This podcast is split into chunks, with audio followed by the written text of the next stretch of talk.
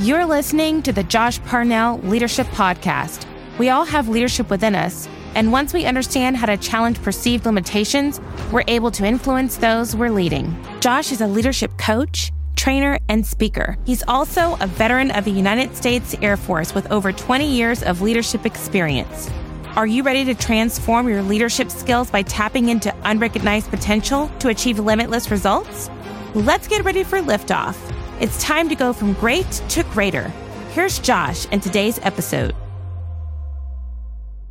Welcome to the Josh Parnell Leadership Podcast. Once again, I'm excited that you're joining me again today. And today I'm joined by uh, another guest. Uh, this guest is an author, a coach, a pastor, and a strategist. I'm joined by Jason Stonehouse. Jason, thanks for joining us. Hey, it's great to be here. Thanks so much for taking the time, and uh, hope we can add some value and um, be an encouragement. Awesome. Looking forward to it. Well, Jason, if you would, man, share with the audience uh, who you are, what you do. Give us all the details about Jason Stonehouse. Yeah, so I've been in leadership for probably the last 30 plus years. Um, been leading in different size uh, organizations. Um, been doing a lot of coaching, uh, particularly the last couple of years. I've been working with CEOs, executives, entrepreneurs, and everyday normal people. Um, because, and I'll tell you a little bit later uh, why I do that today. But um, really for me it's been a leadership since i was in middle school. And so um, that's really been my world. Um, i've done some uh, pastoring and ministry as well. Um, i found that uh, you can really learn a lot about organizations and about people when you're dealing with primarily volunteers. Uh, that's when you really test whether you're a good leader or not when you're when people aren't being paid to follow you so um, so yeah so it's been uh, it's been a really really fun journey and uh, enjoyable to be able to make a difference and have influence in the lives of other people.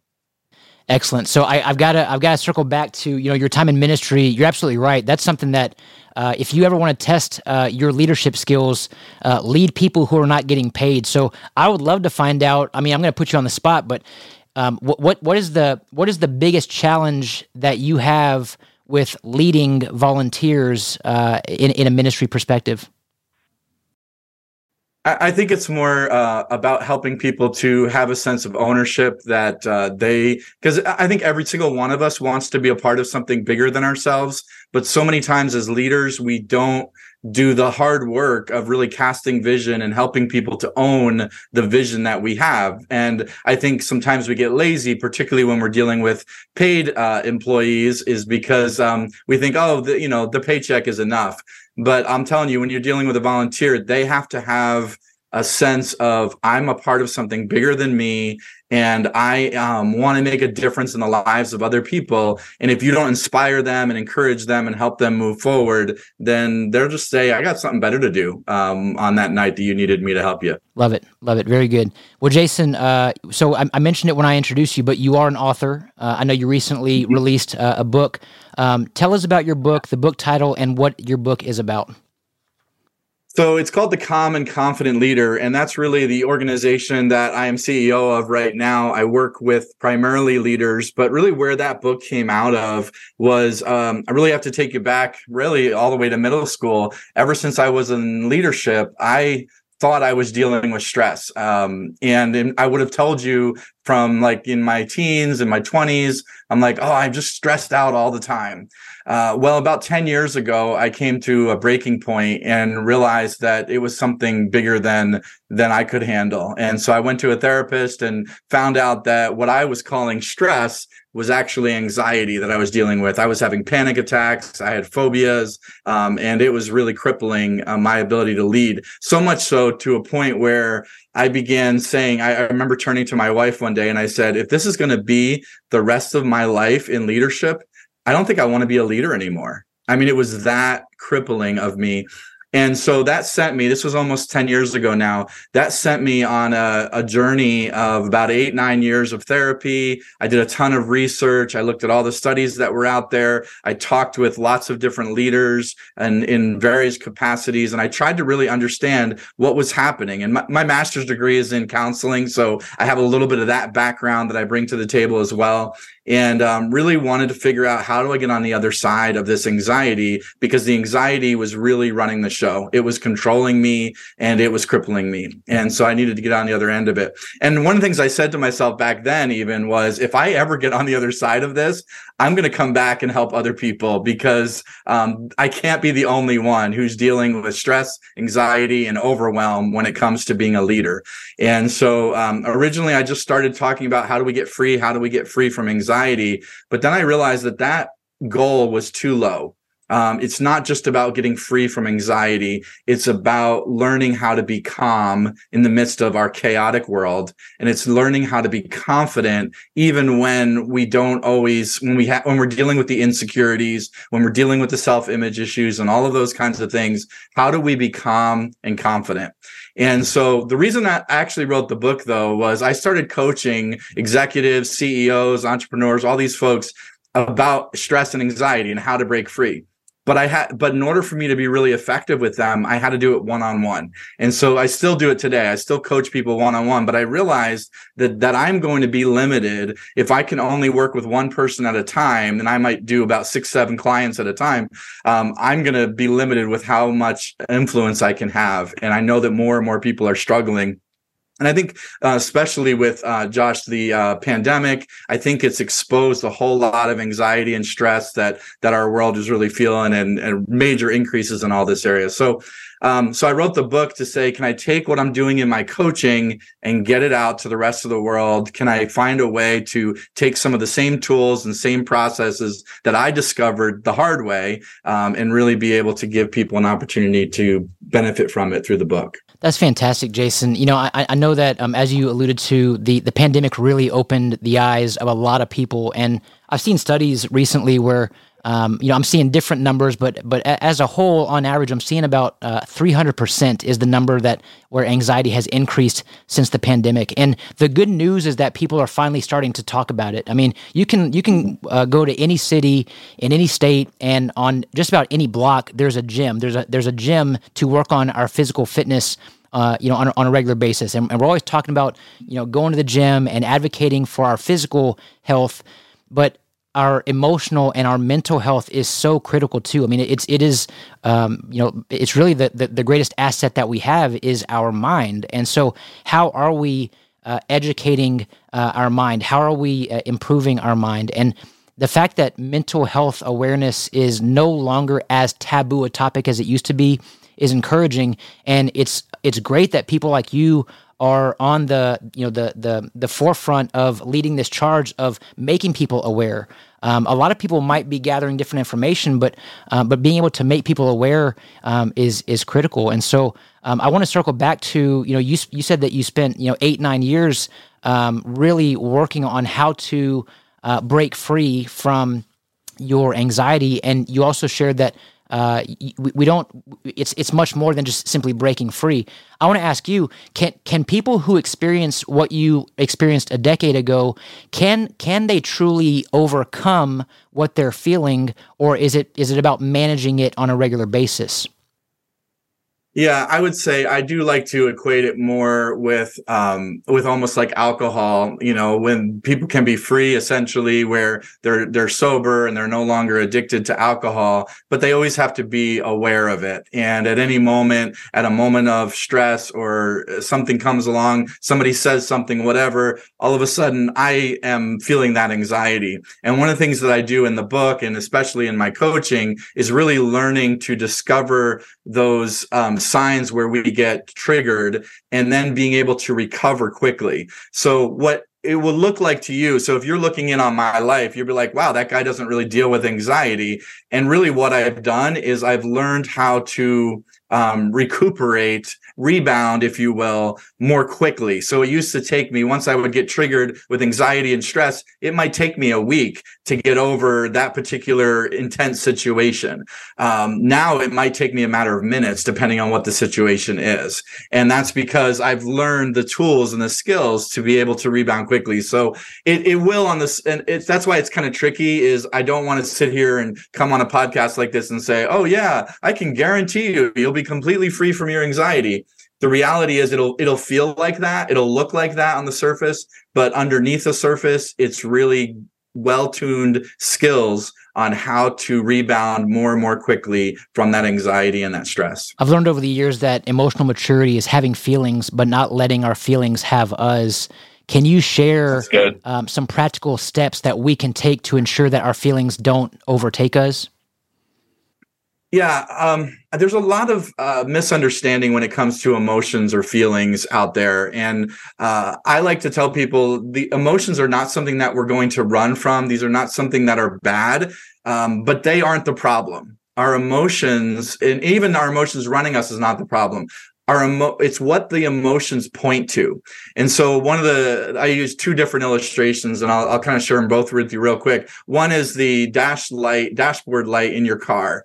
Um, if you see that your car is out of gas for example um, you don't sit there and take the nozzle uh, the gas nozzle and stick it into your dashboard. You put it into the gas tank because that's where it is. But the where you got the indication that your gas was low was on the dashboard. And it's the same thing with our emotions. Our emotions are going to point to something else in our vehicle something else in who we are that needs to be addressed. And if you don't address that thing you can do all the the emotion management that you want to do. Like a lot of times people say oh i'm angry i got to count to 10 well you're just dealing with the symptom. You're just putting duct tape over that dashboard light and trying to there. I want to find out why are you getting angry? What's underneath that anger? What's driving it?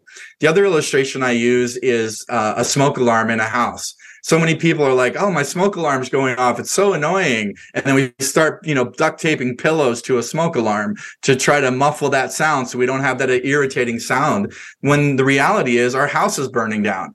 And if you don't deal with the house burning down, it doesn't matter that you've somehow quieted that smoke alarm or took the batteries out of that smoke alarm. Uh, you still had a house on fire. And so I think as far as I work with people is I really teach them number one, how to trace the emotion to what is the source of the emotion and then rewire that thing, that driver that is driving that emotion so that you can actually change your emotion based on saying, Hey, I, I don't really like that emotion.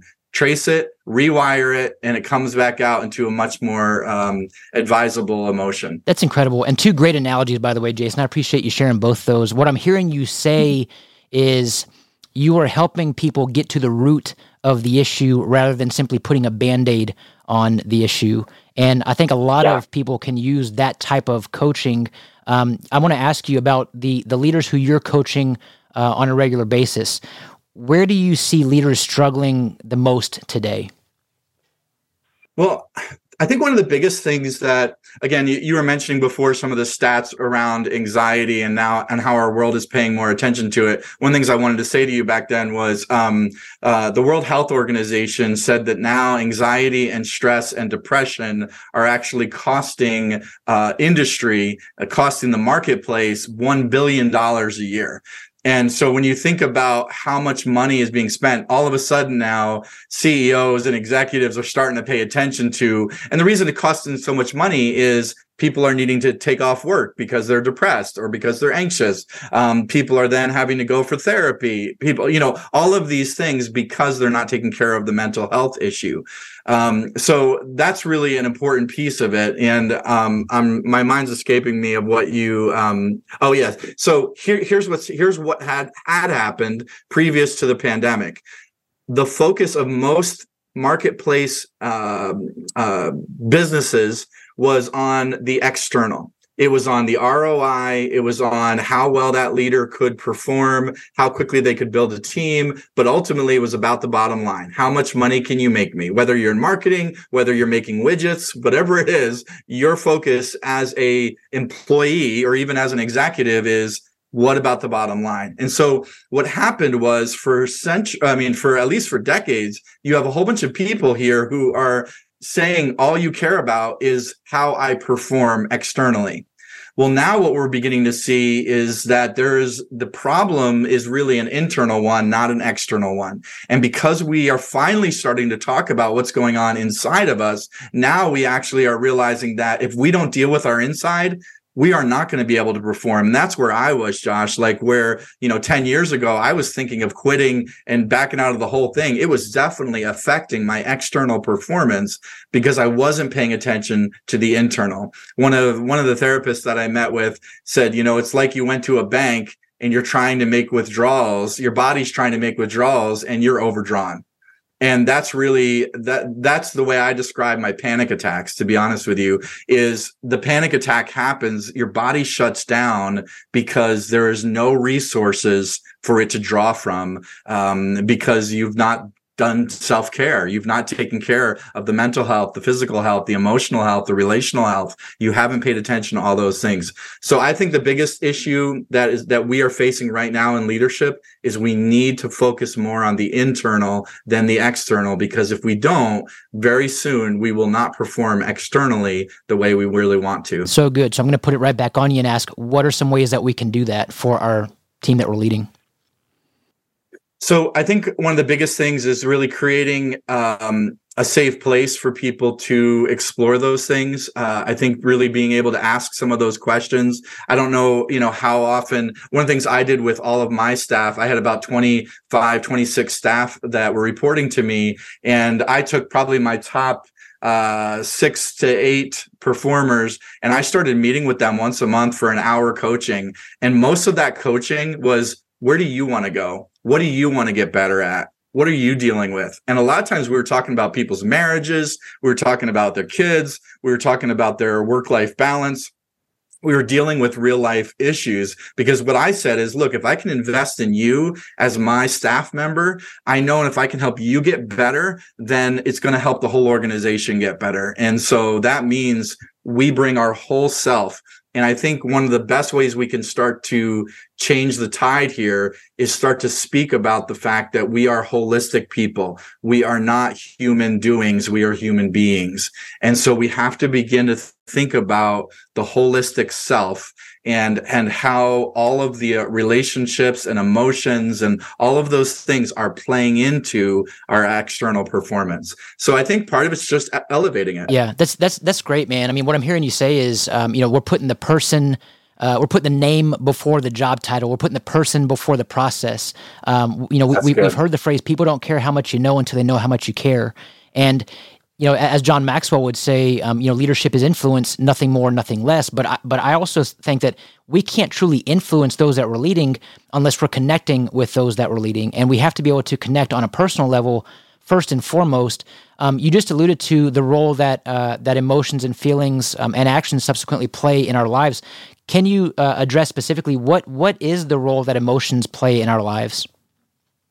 Well, I th- I think we we kind of talked about that earlier as far as they provide that dashboard light, they provide that smoke alarm, you know, and they allow us to know, hey, there's something I need to pay attention to. And I'll be honest with you, some of the things that we need to pay attention to are wounds, sometimes all the way back to childhood. You'd be amazed how many like, you know, CEOs who are making seven, eight figures um, that I work with, and it comes back to uh, some real insecurities from childhood that they're still trying to make up for, or that performance mentality of I got to achieve, achieve, achieve. And my worth and my value as a human being is really based on how well I perform well that's baloney and and that is is sabotaging their ability to really lead well so again we try to get to the root we try to un- unpack that and start to move in a different direction we've unpacked this a bit on this on this podcast before where we talk about you know the labels that have been put on ourselves um, oftentimes at an early age, whether it be from someone in our life or maybe even on our uh, by ourselves. Maybe we put a label on ourselves years ago,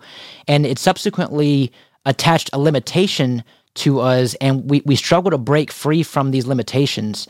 Um, we, we start questioning our self worth and, and, and, and if we deserve something or not, and whether or not we're ever going to amount to you know something or or, or uh, whether or not we're essentially worth um, you know what we know God has called us to be. We know who we are in Christ, and so being able to break free from those limitations um, is critical because God has called us to to to fulfill a purpose for our life, and there are people that He's putting in our life um, who are depending on us to fill, fulfill God's purpose for our life. And so, um, what are some other things that you have personally learned as a leader and as a coach working with CEOs, executives, and entrepreneurs?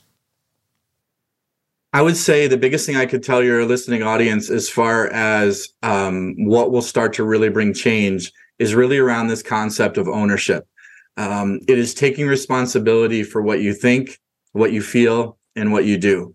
Um, where I see so many people getting struggling is the problems are external to who they are.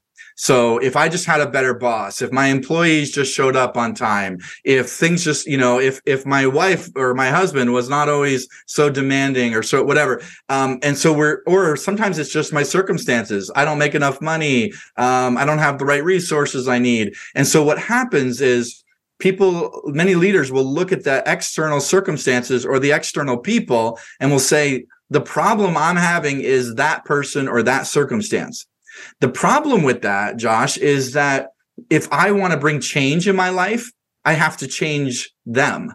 I have to change the other person or I have to change the circumstance because that's the only way things are going to change because that's where the problem is. And so what one of the things that I teach is that you are 100% responsible for everything you think, everything you feel and everything you do. As soon as I do that, now I bring back to me, I now have those things. I have now they're my responsibility. So, so my a really silly example is some people will say, "Oh, you make me so mad." And I will tell people, nobody makes you mad.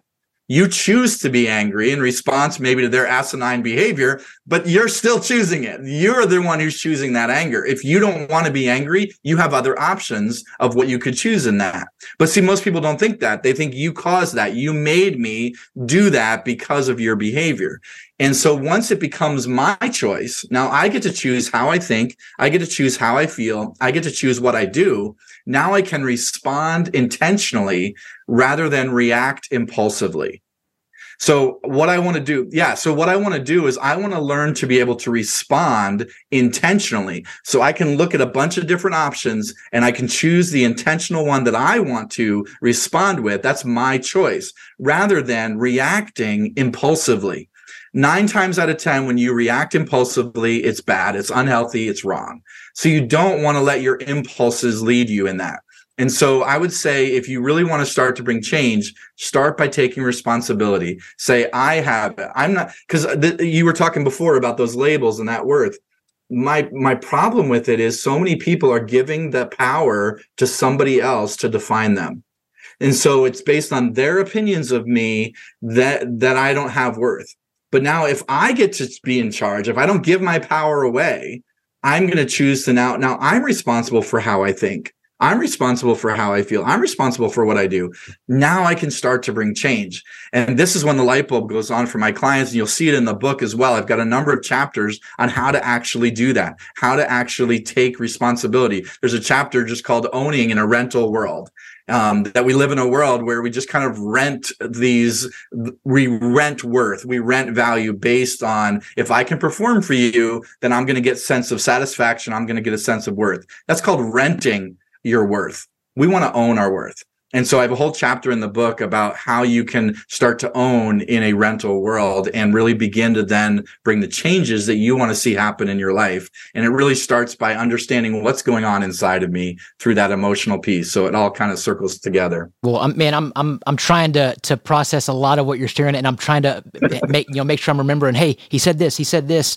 Um, I love. You know, let's go back to it for a second. You said. Uh, uh, respond intentionally rather than reacting impulsively. That's strong. That's mm-hmm. something that I think a, a, lot of us can can um, certainly relate to and and implement in our everyday life, especially when, when we're trying to practice emotional regulation, which for a lot of us can be challenging. But I'm also hearing you talk about the importance of seeking first to understand, then to be understood.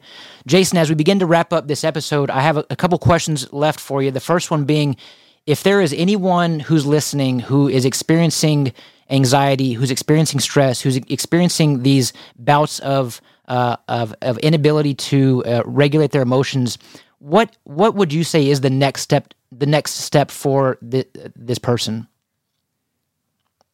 Well, obviously, a shameless plug. yeah, I was gonna say buy the book. um, you know, and and again, or or let's start coaching, let's start working together. Because to be honest, everybody is different, and every you know, I, I, see some like coaches out there, mindset coaches, and that saying, hey, you, you need to just adopt these mindsets and that kind of thing. And I'm like, you know what? That's not to work because everybody's root issues are different.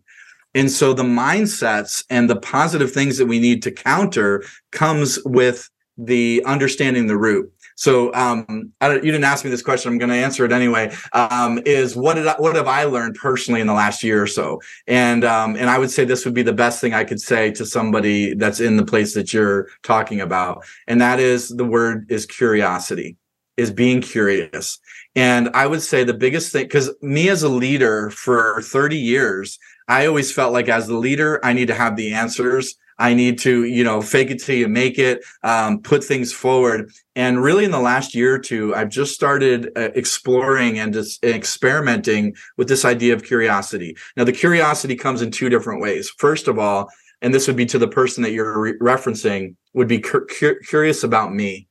What's going on in me? Why did I react that way? Why did I snap at my daughter when she said that thing? why did I get frustrated when that guy cut me off? That reaction was way more extreme than what was going on. There's something underneath that. Getting curious. So it's essentially following the thread of that emotion and getting curious about yourself, not judging yourself, not shaming yourself, not making yourself feel bad because you, you didn't perform it the way, you know, Hey, I bombed that talk. I was up in front of a thousand people and I didn't do as good as I could. Why? Get curious. Just get just not def, not judgmental not critical just curious. I wonder what was going on for me. I wonder why my mind wandered. I wonder right? So that's just the curious on me. And then the second one is just curious about the people around you. Rather than making assumptions because I, I would say assumptions are relational killers. Anytime we're assuming about somebody else we are killing the relationship. And so just get curious. And so, you know, I have a 15 year old daughter, loves Taylor Swift. And so one of the times I was out talking with her and I just said, What do you like about Taylor Swift? Like, what is it about Taylor Swift? Is it her music? Is it the lyrics? Is it her style? Is it, you know, like, what is it? What is it the theme? Is it the way she dresses? You know, what is it about Taylor Swift that you're so drawn to? I don't have an answer and there's no judgment or criticism. I just want to understand my daughter better. I want to understand, you know, what resonates with her and why those things resonate with her, because then I'm going to be, be better be able to love her. I'm going to be better able to support her and encourage her. And she's discovering at 15 years old, she's discovering parts about herself. She's starting to understand herself. So I want to help her in that journey of understanding her. And the way I've started to get there is through curiosity.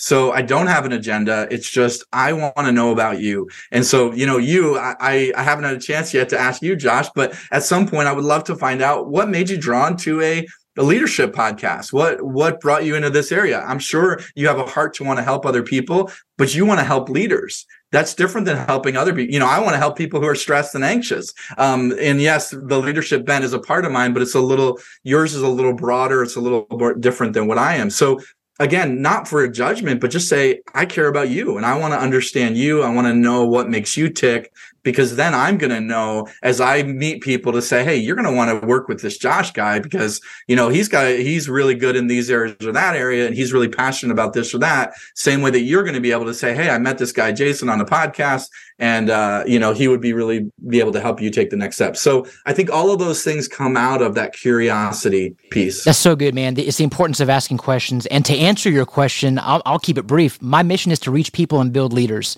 Um, but but beyond that i want to help you jason. Uh, so uh, if, if if we want to know about uh, what what your daughter finds so amazing about taylor swift we're going to go directly to the source. So t swizzle if you're listening to this podcast if you're watching this podcast now on youtube come on this podcast. We're, we're glad to have you as a guest. So, uh, yeah, shameless plug there. Thanks, uh, thanks, Jason, for that. So, Jason Stonehouse, a master uh, in counseling. Uh, 30 years in leadership experience and the author of The Calm and Confident Leader. Jason, where can our audience go uh, find your book and where can they connect with you? Yeah, so I would say, as far as the book is concerned, I would you could go to Amazon and just type in the search "Calm Confident Leader" or my name, Jason Stonehouse. Or if you want a personal autographed copy, um, you can just go to calmconfidentleader.com, calmconfidentleader.com, and you'll see there's a link there for the book, and that you'll order it then directly from me, and so I will sign your book and uh, send it to you that way. Um, and then as far as I mean, you can just really search my name, uh, Instagram, uh, Jason T Stone. Stonehouse. So don't forget the T everybody always does. And it annoys the guy who's also named Jason Stonehouse somewhere in the world. So uh, Jason T Stonehouse is uh, my Instagram, and uh, you can find me on Facebook and all those kind of places as well. So very good. Jason T Stonehouse. Jason, thanks for joining us on the Josh Parnell Leadership Podcast. Thanks for having me, man. Appreciate it. Well, thank you all for tuning in to the podcast. Have a great day, everyone. Don't forget to smile today. Tell your loved ones how much they mean to you. I'm Josh Parnell, reminding you to keep leading well.